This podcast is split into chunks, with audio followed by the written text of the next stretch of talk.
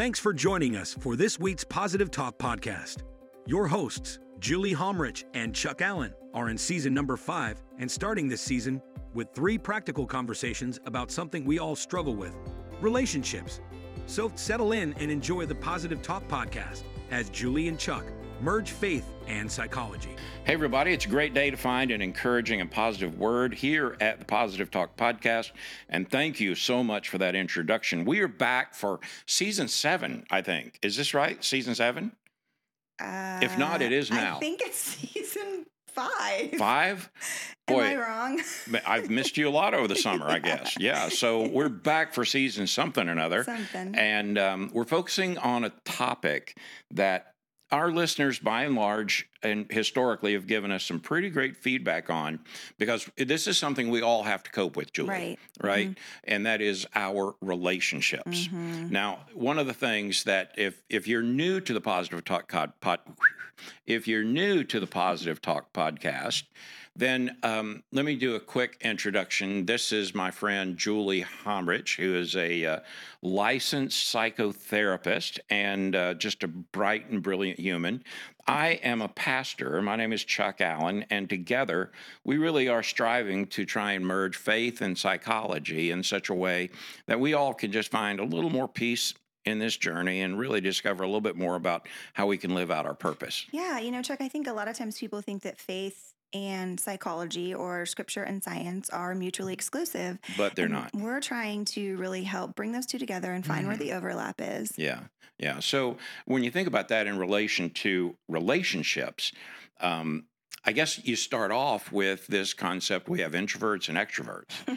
Now, what's interesting is most people would look at you or me actually Mm. and assume by nature of what we do or just, you know, I mean, you're a friendly human, um, that, okay, that person must be an extrovert. Mhm. But having known you for several years now, you you are you have strong introverted It's tendencies. very, very strong. So actually, whether we're an introvert or an extrovert doesn't depend on our social social ability. Right. It's more about how we um, recharge.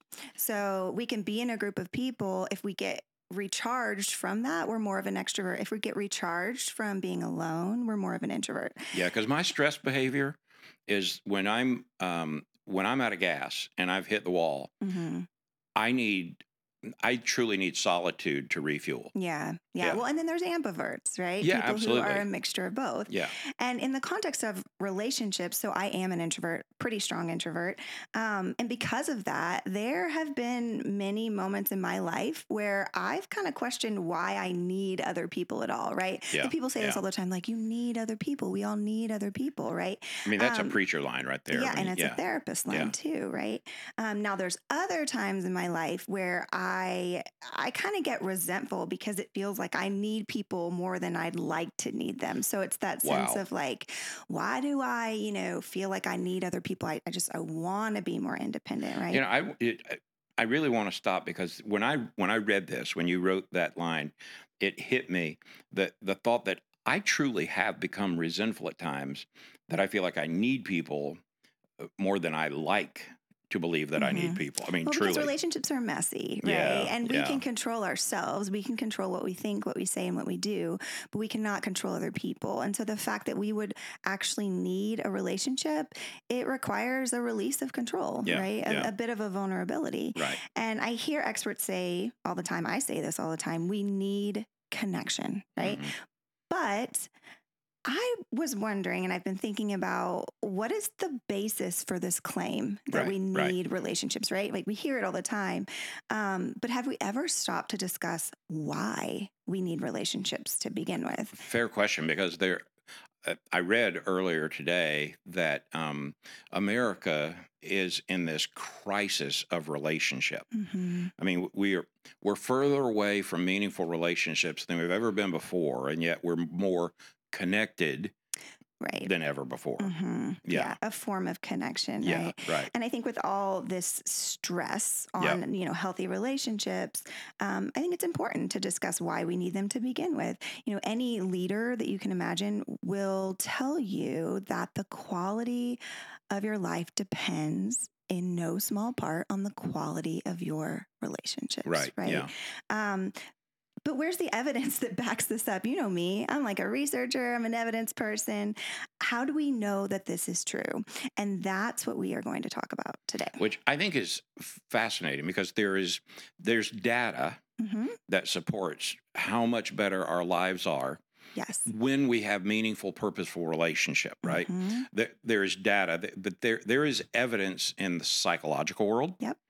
There is evidence not just in the psychological world, but in the spiritual world. Mhm. And I would argue vehemently, now that I'm in my 60s, that there is a tangible evidence of how necessary relationships are Mhm. and, and the and the tangibility connected to every segment, every stage of our life. Yes. Yes. Right. I mean, kids need connection. Mhm, Young mhm. parents need connection. If there is one theme that's that spans across the lifespan yeah. in terms of psychological health, it is healthy relationship, both with Yeah. yourself and with other people. Which means at some point you you embrace that messiness for the greater good of both you and the world. Exactly, and that takes courage to yeah. do. Yeah. And I know you mentioned there's some spiritual reasons for relationships. And again, we have multiple types of relationships. We have a relationship with ourselves, um, with God, with others.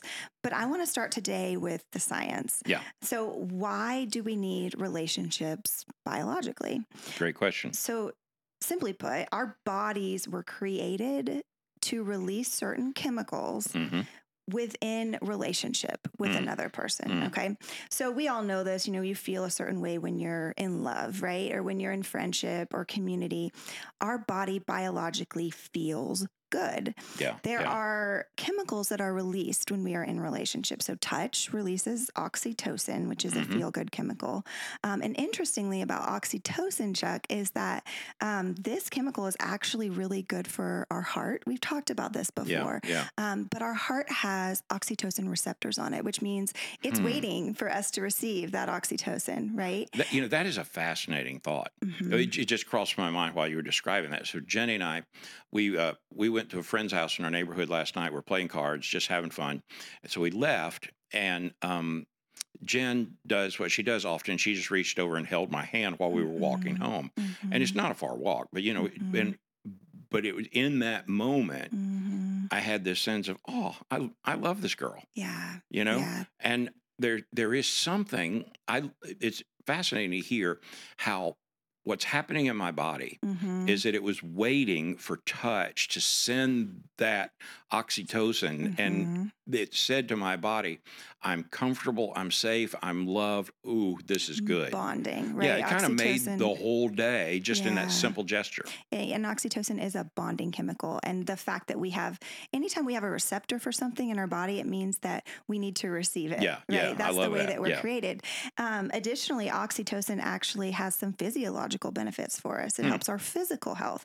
So, those receptors on the heart, those oxytocin receptors, when you do receive oxytocin, it actually causes our blood vessels to dilate in such a way that causes less hardening of the heart. wow So there's so many metaphors in this, Yeah, right? no we talk kidding. about a hard heart all i mean you know as a speaker i'm just thinking about the multiple ways you could kind of convey that Right. And we talk like we don't want our hearts to get hardened and things like that. Well, connection, oxytocin, all of Mhm. those things are a big piece of this. yeah that's i i love that concept I, I, it hits me that oftentimes it seems like the easiest thing to do is to find a drug of choice Mhm. to to replace that when we were created in such a way Yeah. that it was much of this was to be met just in interrelationships. It- yes, organically within relationships. You know, this is uh, this is true with endorphins. You know, Hmm. laughing um, Yeah, yeah. socially releases endorphins, and endorphins are actually uh, Chuck they're peptides that interact with the opioid receptors in the brain. okay, okay. whoa, wait, wait a minute. Okay, so I was basically, I was with you on the endorphin and the laughing because I get it, right? Get But it. all of a sudden you drop peptides Well, that interact with opioid receptors, right? and I'm thinking, okay, wait a minute. So the, I mean, people have heard the word opioid, right? I mean, Yeah. we talk about this in our culture right now. Um, we actually have receptors in our brain that, just like in our heart needs to receive endorphins, our brain needs to receive um, opioids. Mhm. Um, and because of that, essentially these uh, receptors, when we receive the opioids, it, it triggers feelings of pleasure, Mhm. um, euphoria. And it also partially kind of subdues feelings of pain. Mm. Okay, so that's what opioids do. This Yeah. is why we have Yeah. a culture that's um, addicted to synthetic versions of this, right? We kind of have that opioid epidemic in our culture right, Right. now. Obviously, it's very complex as to why that's come about. But I do believe that understanding these naturally occurring pathways in our brain and how we can kind of naturally support them, like you said, can kind of help us build lives that reduce our Yeah, risk yeah. of activating those receptors with synthetic drugs Right. that can maybe seriously harm or even Yeah. kill us. I mean, we're seeing this happen. Mm. Um, and this has to do a lot with community Chuck. There's a common saying in the addiction community.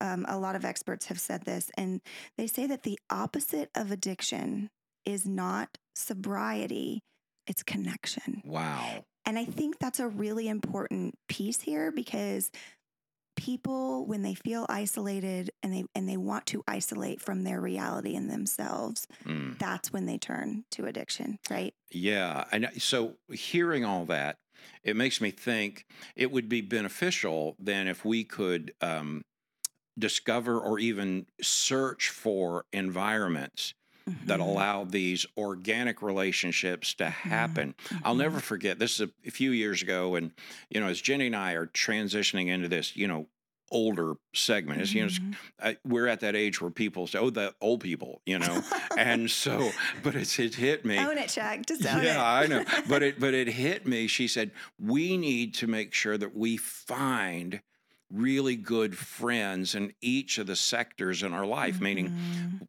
At church or uh, in our community or around our daughters and grandchildren, and especially in our neighborhood. Mhm. And so I can remember, Julie, we literally a few years ago started praying Mhm. that that we could discover friends that we could just do fun stuff with. I mean, it wasn't just like be- okay, I want I want to turn them into a church member. It wasn't. It, there's the only purpose was could we find meaningful, purposeful friends? And No you know, over the course yeah. of years, it's interesting the people God has put in our path. Mhm. People of no faith, people of different faith, people of different color. It's just been fascinating to see how He's done that, which gives me hope Yeah.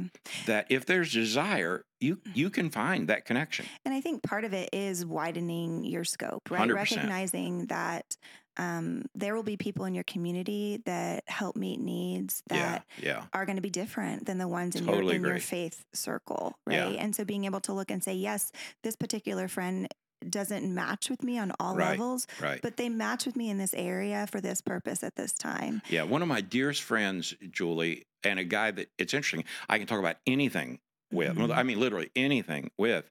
And I really don't know where he's at in his faith walk at all. Yeah.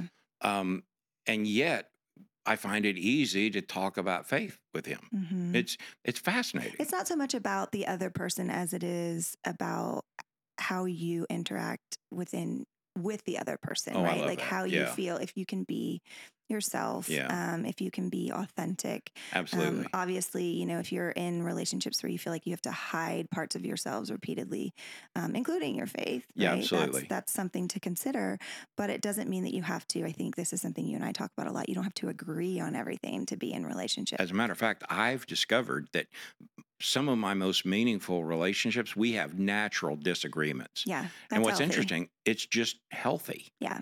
We don't avoid it. Right. I mean, if anything, we address it, Mhm. but it, we laugh so much about it. Yeah. Well, and that's what I think is so helpful about having the diversity in relationships Yeah. is that you really are able to, when you take things lightly, Yeah. there's a lot of freedom in that, right? I mean, we like to laugh a lot. Yeah, absolutely. Talk podcast. So I do want to return to that top. That's a great, that's a great topic. Um, I actually found this interesting study from a university in Finland, which by no surprise, Finland has been repeatedly ranked as one of the Yep. happiest Yep. countries in the world. And so when I see that, I think, what are they doing that is making, you know, creating an environment for such peace and happiness? Mm. Now, in this uh, study, they took scans of individuals' brains twice.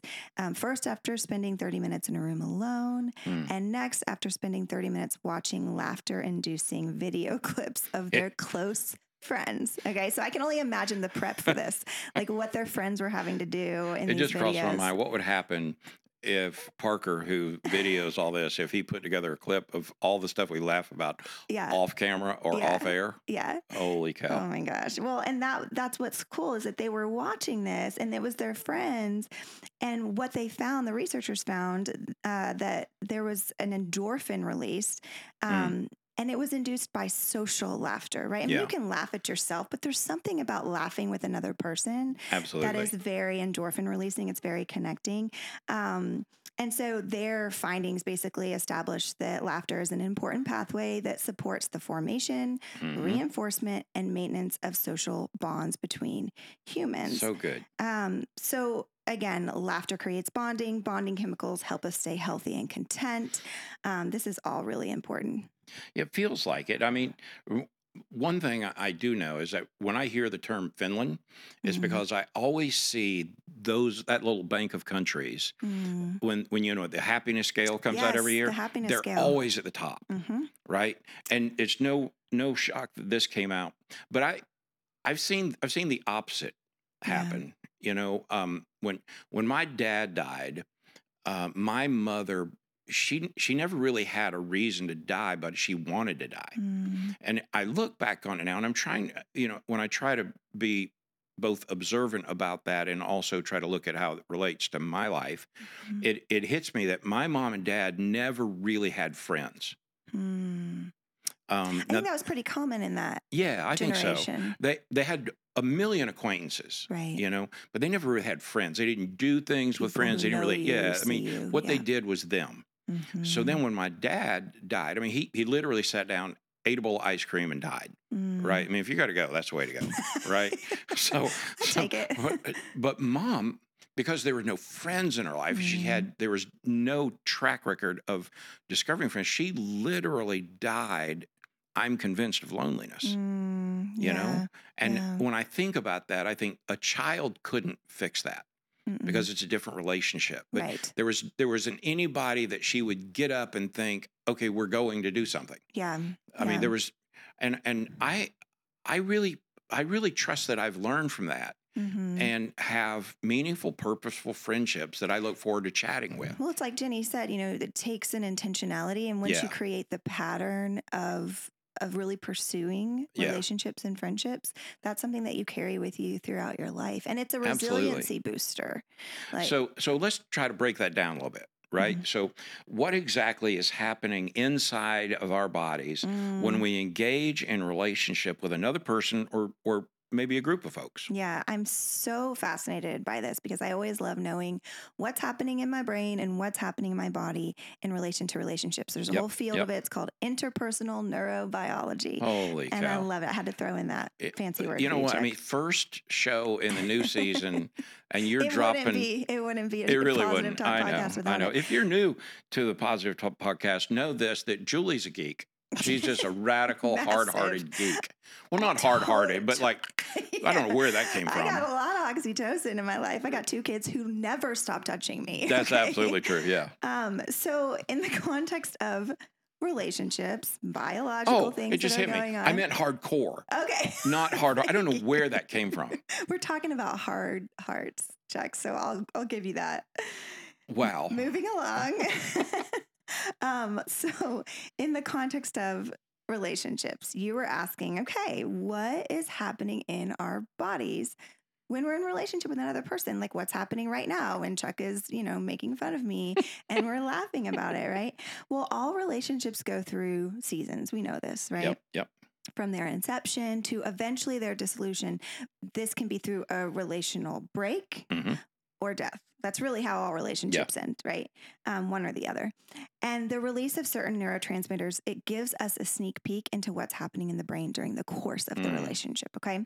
So during that curiosity and um, that kind of new phase, the getting to know you phase, um, in that phase of the relationship, our bodies release adrenaline. Yep. Okay. Adrenaline moves us toward action. So there's an adaptive purpose purpose to this, right? We would Right. never pursue relationships if there wasn't some sort of um, like chemical uh, reinforcement. Absolutely. Right. Yeah. Um, so we've got that adrenaline that's coming, you know, things are new.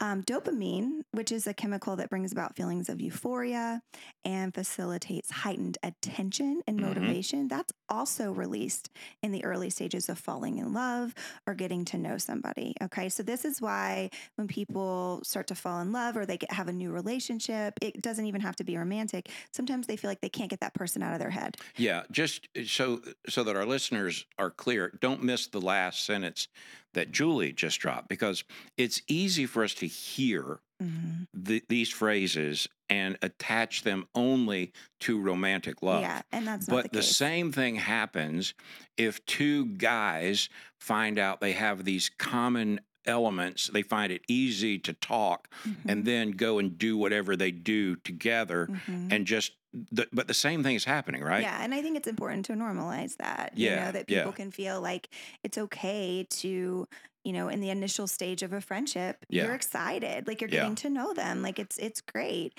You know, Um, just just kind of parenthetically here, that it's weird because it's um, in our society Mhm. we assign assumptions in these kind of relationships, Yeah. right? Well, right when you just said like when two guys meet each other and like you know, Yeah, all of a sudden and it's then like, all of a sudden- it's a bromance. yeah, You know? and but I mean, what if what if they just enjoy hunting, Yeah. or or what if what if they enjoy the same kind of reading, That's cool. you know, whatever, right? Yeah. But I would also say it's our society frowns upon it. Like I would consider you one of my dearest friends in the world, Mhm. right? Mhm. And we talk about a little bit of everything, not just this show or not just our work. Mhm. But it's interesting how incredibly guarded Mhm. that you have to remain Mhm. to ensure that assumptions Mhm. don't have reason to become reality. Yeah. Having said that, though, isn't it interesting how um, we're back in the studio and I have this bit of of dopamine that's like this feels good. Yeah. Well, and I think it's okay to normalize that, you know, especially within the church, we have these ideas, even about like male female friendships. Yeah, and you have yeah. to be, um, obviously, if you have healthy boundaries, Right, that is right. that is the distinguishing factor Yeah. there, right? If you don't, then those chemicals can lead in can places that you don't want to go. Yeah, So I think it's always a good balance of Yeah. appreciating um, the fact that there is a synergy there in a, in a friendship, in a relationship, and also understanding the purpose of it and therefore having the boundaries around yeah, it. and I hope that helps a lot of people because I think a lot of us have those kind of relationships that we just don't know what to do with them. Right. Yeah. I don't know that I knew what to do with our partnership at the beginning yeah. because I remember telling Dan, like, you know, Chuck is is is becoming a friend of mine and and it's weird because I don't know that I've had a friendship with a male before that is so healthy and boundaried Yeah, and yeah, same. just respectful in that Yeah, way. same, right? absolutely. And so I think for me it was like, okay, this is possible. Right. It is possible. Yeah. You each have to be in a very unique place. To And you got to be pretty emotionally and mentally healthy for that, right. you know? Right. Yeah, Um, I agree. Okay, so let's let's jump on because there is a chemical that I I- I'd love to hear you talk about because I, I know just enough to be dangerous about serotonin. Serotonin, yeah. So serotonin is a feel good chemical. It's a Mhm. neurotransmitter. Um, we oftentimes think that serotonin is only released in our brain, but ironically, uh, 95% of our serotonin is produced in our gut.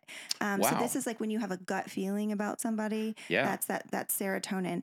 Um, now, serotonin, when we have a healthy amount of it, it actually helps us. It prevents us from getting stuck in our in our Mm. thinking patterns. Um, it helps lessen obsessive thoughts. Okay, so Wow. people who struggle with um, obsessive compulsive disorder, they have a, uh, a difficulty in the flow of their serotonin. Wow. And it's not necessarily that their serotonin they don't have enough, or it's Right. more it's just not flowing freely Mm. right? Um, now, ironically, serotonin levels have actually been shown to decrease in the beginning stages of love, which leads to that feeling of being obsessed with someone. Oh You wow. ever heard people say that they're like, "Gosh, I just I feel obsessed with it. Like I can't, I'm stuck Yeah, on this yeah, yeah. person," right? A lot of times that's because their serotonin levels are dropping. wow. Now, it's thought that the mixture of all these chemicals, because we're talking about a lot of different chemicals right now, right? Yep. Yep. um, the mixture of all these chemicals being released is precipitated by the body hmm recognizing that a new relationship has the potential to be either a positive thing hmm or a negative thing. right. And some of these chemicals, um, it actually elicits some of the same fight or flight chemicals that we see in other threats. Right. So we'll get back to this idea in the second part of the series, but I can suffice it to say today that this is one reason why we actually don't enter into relationships. If you're somebody who's a little more avoidant, it's because it feels scary and unknown. Yeah. It can feel threatening. Right? Yeah, I I do think that in it's been true in my life at times where um, it's like I'm not sure I want to put myself out there hmm to enter into this relationship because I have some warning sign in me that either a I don't want to get burnt hmm or b I don't want to go through the effort because it may not end where I desire it to end. Right. And so as a result, it does feel like sometimes I wish I could control all of these chemicals, Mhm, but mhm, I don't I really I don't I don't know how how possible that is, mhm. which means it kind of goes but my dad used to say ministry would be a piece of cake if it weren't for people, yeah. except for the fact that ministry is all about people, People. right? Yeah. But but I think that's true. I'm like Mm-hmm. life would be a piece of cake if it weren't for people. Mhm. But we don't think that way about people that agree with us all the Mm-hmm. time. Right. Well, and I say this my favorite phrase is it's not easy, but it's worth it. Yeah, absolutely. And I think that Yeah. is where we land with relationships. Um, but we have to come to a point where we, we believe that it is worth it. Um, and, you know, those motivating chemicals can help. Mhm. But ultimately, we have to make the choice to invest ourselves, to be vulnerable, Yeah. and to pursue those and do relationships. and I guess that may be helpful to know that the body also has a way when we are healthy to Mhm. regulate those, right? Right. Yeah. Well, and over time, it naturally does that. Right, Right. yeah. We move past the infatuation. Right. Um, we begin to push through over time. and The chemicals kind of level out a bit. And there's a stability that Mhm. comes from Yeah. feeling and being known. This could be in long term relationships or healthy family relationships, um, long term friendships. I have friends. I was just with a friend from um, in Tennessee a few weeks ago that we've been friends since we were seven or eight years old. Wow. And just to have that stability of someone knowing you Yeah. throughout the seasons of your life is so powerful. That's great. Um, but we are constantly still releasing some chemicals in our Mhm. relational interactions. Okay, primarily oxytocin, like you said, that that you know moment with Jen, right? Right. Right. Um, there's also a chemical called vasopressin that has multiple purposes, but um, it's released in relationships. Now, going back to oxytocin, which we call it in the psychology world the bonding hormone. Okay. Right. It's released when mothers nurse their babies, it's released through touch, it's released through all of these things. It plays an important role in forging bonds representative of the depth of love and attachment to a partner. Hmm. And it also heightens feelings of calmness, security, and contentment, like you were describing Yeah, Jen. Like, yeah. gosh, this I just love this person. Like, Right. I belong here, Yeah, right? I yeah. belong with her, right? Um, and those are often linked to bonding with a mate. Now, this happens in friendships as well. I I have never heard of of this chemical. I'm not sure how. Vasopressin? yeah. Yeah, so it is actually it's related to some other things going on with your body in terms of your um, your blood, but it's also associated with a physical and emotional mobilization. So this is Mm, when this is released, um, it mobilizes you to Yeah. to to protect. Um, it kind of creates uh, vigilance and behaviors needed for guarding a partner or a territory. Okay, Oh, that's so beautiful so when you think about it. This protective chemical, right? Yeah. Um, and then, you know, other forms of kind of self defense. This is when that vasopressin is released. Now, it also plays, for the purposes of our podcast, it plays a role in social interactions between humans and it encourages this like lifetime bonding, right? This Mm. monogamous, long term Yeah. relationship bonding. Okay. Now, side note, and I think this should be included in all sex education Yeah. talks. Yeah. Vasopressin is released in massive quantities directly after being physically or sexually intimate with someone. Okay.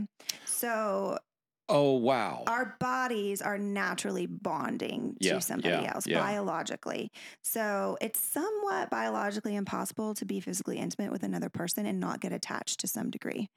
Um, I believe that is true in every aspect. Yeah. So in our current culture, we we do many things to dissociate from that sense Mhm. of bonding Mhm. after intimacy because again, there, you know, people have their own views on what that looks like, but Yeah, you, you have to intentionally dissociate from But let's face it, it, the way we were created was that it was intended to bond, Right. right? Right. And so we have to detach and de- and dissociate Yeah. um, because our bodies will naturally Right. want to bond. We are Right. releasing vasopressin. Which is a little fearful when you think about um, a young man or, or woman hmm at 14 or 15, hmm and you think, how in the world do they cope with that? Yeah. Because, I mean, that's a lot of chemical release going on. Right. And there's not a lot of prefrontal cortex um, Yeah. I mean, reasoning happening. I the- That's not developed till you're yeah, like I know this isn't. Uh, I know this isn't. You know, accurate in your world, but when that when that prefrontal cortex hasn't fully developed, I Mhm. mean, they're living right here in this land of stupid. You know, And, uh, ignorance. yeah. It's the risk versus reward is not. No. It's not there. It's amazing. No. We send kids off to college. Yeah, but when I think about this vasopressin being released in massive quantities, Yeah. but that that's absolutely true. I think that's there is an emotional piece Mhm. that it, I mean, it, like like all things, it's expressed in so many different ways. Right. Right. Yeah, and but Mhm. it, it can be expressed in a healthy way, Mhm. and it can be expressed in a dangerous way. All of these chemicals have adaptive purposes. Yeah. Even the fact that sometimes our body releases less serotonin, sometimes that sense of being a bit obsessive about something Yeah, is what propels you toward getting to know somebody. You know. I remember when my husband and I first met, and um, he was like hyper fixated Mm. on me and the relationship. And I was a little bit, I had a little bit less, um, I was a little bit more scared to commit. Um, I'm a so shocked I'm a by little that. bit of a free spirit, and so I was like, So it was funny shocking. because when we came back from our engagement party, my friend said that they were waiting at the house, and they were like. Oh my gosh! I hope she said yes. I hope she said yes. He jokes that he proposed from an from a helicopter, so I couldn't run away. Okay, right. But some of this, I would is, give anything if I had video of that. you, do. I can send it to you. Uh, we need that. Um, but some of this, you know, is adaptive, right? Because his his ability and his steadiness and his obsessiveness helped create a basis for me to, you know, feel safe and enter into Yeah, the yeah, yeah. relationship, right? So here's a question then: in, when all of these chemical, I guess, rewards hmm are happening, are they shaping us into who we're to be, or does it? I'm having a hard time seeing how all that's happening and what it's Mhm. doing to shape who I am in the moment plus my future. Yeah. So there's the that's the biological motivator, right? Yeah. But there's also a psychological, um, even sociological in terms of how Mm. we relate to you know Yeah. our culture and our society. So there's a lot of different um, aspects of relationship. Uh, in addition to chemical rewards, being in relationships with others actually shape us into a different version of ourselves. Oh, wow. Okay. Now, the question is do we become a better or a worse version? Right. I mean, we've all been in those situations where we're like, wow, this person just brings out the worst in yeah, me. Right. yeah, yeah. Um, so, interpersonally, if we want to answer that question, it really depends on two things.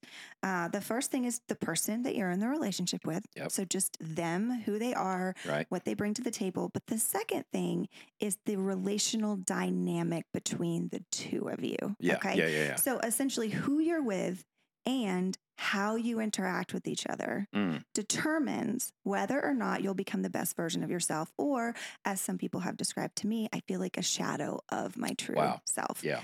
Now, this is an important distinction, Chuck, because oftentimes two really great people on paper get into a relationship with each other, but the dynamic between them quickly Mhm. becomes toxic. Wow. Yeah. And at that yeah. point, and I think, uh, you know, listeners, you might connect to this at some point. Um, sometimes you get to a place where the relationship is no longer a safe place. Mm. And now, instead of you growing with each other, each individual now just spends so much time protecting themselves Mm. emotionally or otherwise that they have no energy left. They have no mental, emotional, or physical capacity Mm, left. Growing takes energy, right? Yeah, But absolutely. when you're it in does. these Yeah. kind of life sucking relationships, it's now all about surviving at that point, not thriving. Which um, I think w- when that relationship is in survival mode, hmm I've said to people in my office and in my counseling hat, you know, you have a resp- you have a God given responsibility hmm to guard your soul. hmm It's triage at Yeah, that point. That's right. Stop the bleeding. And i if if nothing changes in that relationship, meaning you have to you have to create that, you know? hmm and at times distance is absolutely necessary, Right. and at times closure. hmm But but I I do believe that the the purpose for which God gave us all of these chemicals to happen within us, hmm I believe all of those were designed to be healthy. hmm There are times though we need another person to help us get that in a healthy perspective. Yeah. The hardest thing that I see people try to do is uh, get where they can manage and measure healthy relationships on their own. Yeah. Well, and sometimes it's another person outside of the relationship, and sometimes you get to a point where I have I have certain clients where they've done so much work on themselves, and I will say to them, "You will then you will get to the next level once you're in a relationship again because Yeah. that is going to bring out all Yeah. of the you know these things, and That's you so now good. have the coping skills Yeah. to deal with it when they when it does come out Yeah. right when you do get faced with this now because you've taken the time to work on healing your traumas you've taken the time to develop these coping skills now you have what it takes Yeah. to be able to work through this and this Mm. is a biological thing too chuck remember those mirror neurons in the brain Yeah, we yeah, yeah. discussed we talked about this last season it's a fascinating topic but when you think about it mirror neurons are actually the basis for almost all learning and growth Mhm, mhm. um, because it's us seeing something or being taught something and then mirroring it. right. right? Right. Um, so when we mirror others or we adapt to what they mirror back to us, hmm that is this kind of reciprocal neurological process that shapes us as a person, right? right. This is like, you know, we look at somebody and and they are able to give us feedback that mirrors back to us hmm some areas where we need to grow. Yeah. Now, opening ourselves up to the influence of other people actually has the capacity to help us develop a different, more adaptive neurological footprint. It changes who we are. Yeah. It's so powerful. I like to describe it this way I liken human interactions to sandpaper. Have you ever worked with sandpaper? Oh yeah. Yeah. Yeah. You know, you take it and you rub those two pieces together, and at first it's kind of rough, like Right, it's right. uncomfortable, um, and you're like, oh, you know, if you have any of those issues with like um, nails on a chalkboard, you Yeah, know, yeah. it's like the sanding can like hurt your teeth almost, Right. right? Yep. Um, it feels really rough, but over time. With continued intentional interaction in a safe environment, you Yeah. smooth each other out, just Wow. like that sandpaper, right? Um, so I view relationships on a biological and a psychological level as natural sanding tools for us. So, in other words, just like the Bible says, iron sharpens iron. Mhm. I mean, there are times when the sparks are healthy. Yeah. And there are times you feel like you're up against a grinder, Mhm. right? And Mhm. yet, in the middle of all that, we really do and we really are created in such a way to better each other. Right. Yeah. That's So um, when I when I think about that, I think to myself, okay, we body and soul are designed to sharpen each other. Kind of goes hand in hand with what Scripture has to say about how we were created to be better together. That you are a uniquely different human than I am, and yet I Mm. think anybody would agree. Well, you know, Chuck, you are you couldn't pull this off without Julie. yeah. And I couldn't pull this off without you. But how how cool is that to be able to see this is how we're wired and it's tangibly how it functions. hmm Yeah. When I think of, you know, the spiritual aspect of it, right? Yeah. We're body, we're soul, and we're spirit. Right. So we talked about the body, the biological part. We Yep. talked about kind of the soul, which is like, you know, relationally and emotionally what this does. Um, spiritually, you know, I think of even God Yeah. was three in relationship with himself. right? Absolutely. I mean, you look at the creation story, and the creation creation story says, "Let us make man in our image, according to our likeness. I mean, Mhm. before God ever deals with Adam and Eve and sin, Mhm. God deals with their aloneness. Yeah. So when I think about that, one God, three parts, communal by nature, how much more so are we to be that way? hmm Yeah. And, you know, there's a lot of things that can kind of block that. right? Absolutely, Get in the way 100%, of yeah. that. Um, I think, you know, we've built the basis today of this understanding that relationships are important.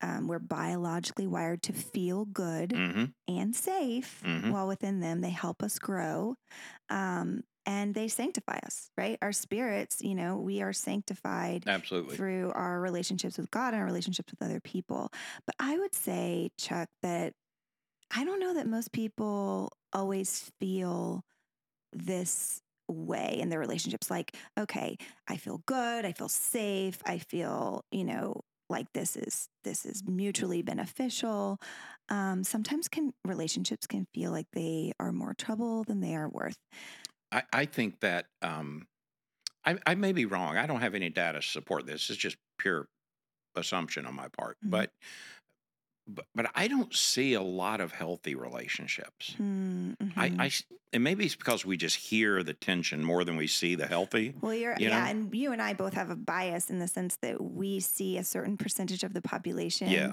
a yeah. large percent of our time, Right. right? Yeah. Yeah. yeah. But I will say, um, you know, because people come to us for help, right? right. But I will say that this is not something that you know. There's there's not a. It's not taught in school. Right. Yeah. Yeah. it's not. yeah. You know, it's not something that we are taught, and so it does require going against the grain a little bit because what we see most of the time is people who are in dysfunctional relationships, but each of their dysfunction just works like to the point where they kind of balance each other out Yeah, in exactly. their I agree. dysfunction, Yeah. right? Um, so I think you know if we unpack the why and the how Mhm. relationships become damaging or disruptive, we can come to a greater understanding about Yeah. ourselves and about how to move forward.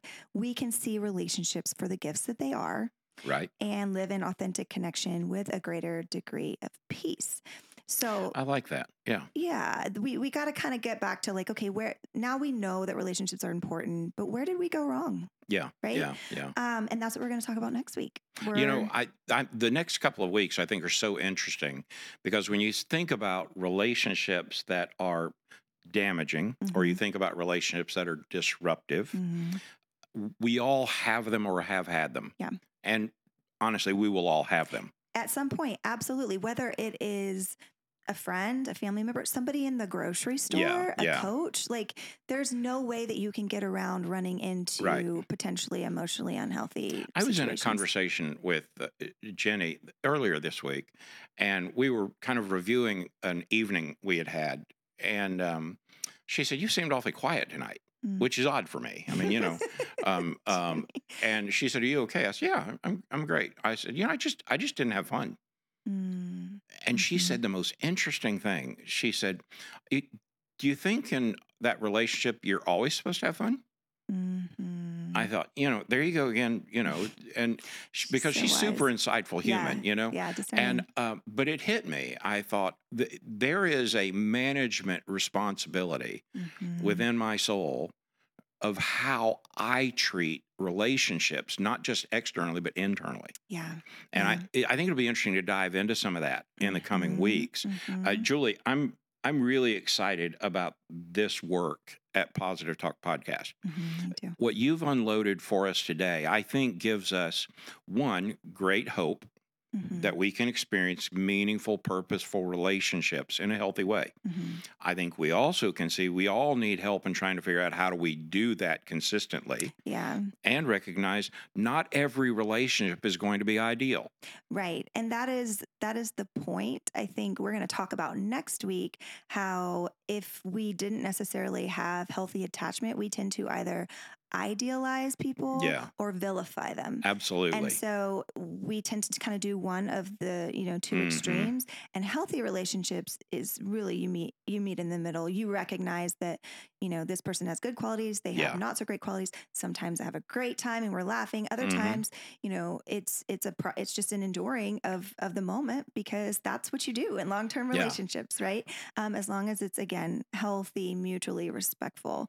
Um, yeah. At, getting, like all things, how do I avoid those extremes? mhm, And how, how do I find freedom in the middle of that? Yeah. Which also requires of me that I, I can hold it loosely if I need to, mhm. right? Yeah, and we're going to talk about that too. What how do we develop Yeah. our relationship framework? Absolutely. I Um, love because that. Because that really matters in terms Yeah. of how this is played out. So, So make sure that you join us again next week as Julie and I start to unpack a little bit more about this damaging and disruptive relationships, how we, how we work our way through it, how we Mhm. grow through it, how we become better as a result of it, and all those other tangible things that come along with that. So remember though, you can always find all of whatever season we're on, which I think Julie's right. I just just wanted to claim seven, but you can hear seasons one through whatever. let's just say four. okay. And now, season five of the Positive Talk podcast on our website, which is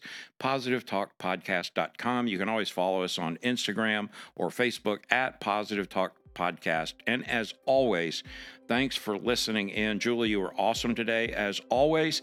And uh, we'll see you again next week. Bye, y'all. Thanks again for joining Julie and Chuck on this week's Positive Talk podcast. Please share this episode with friends, family, and social media.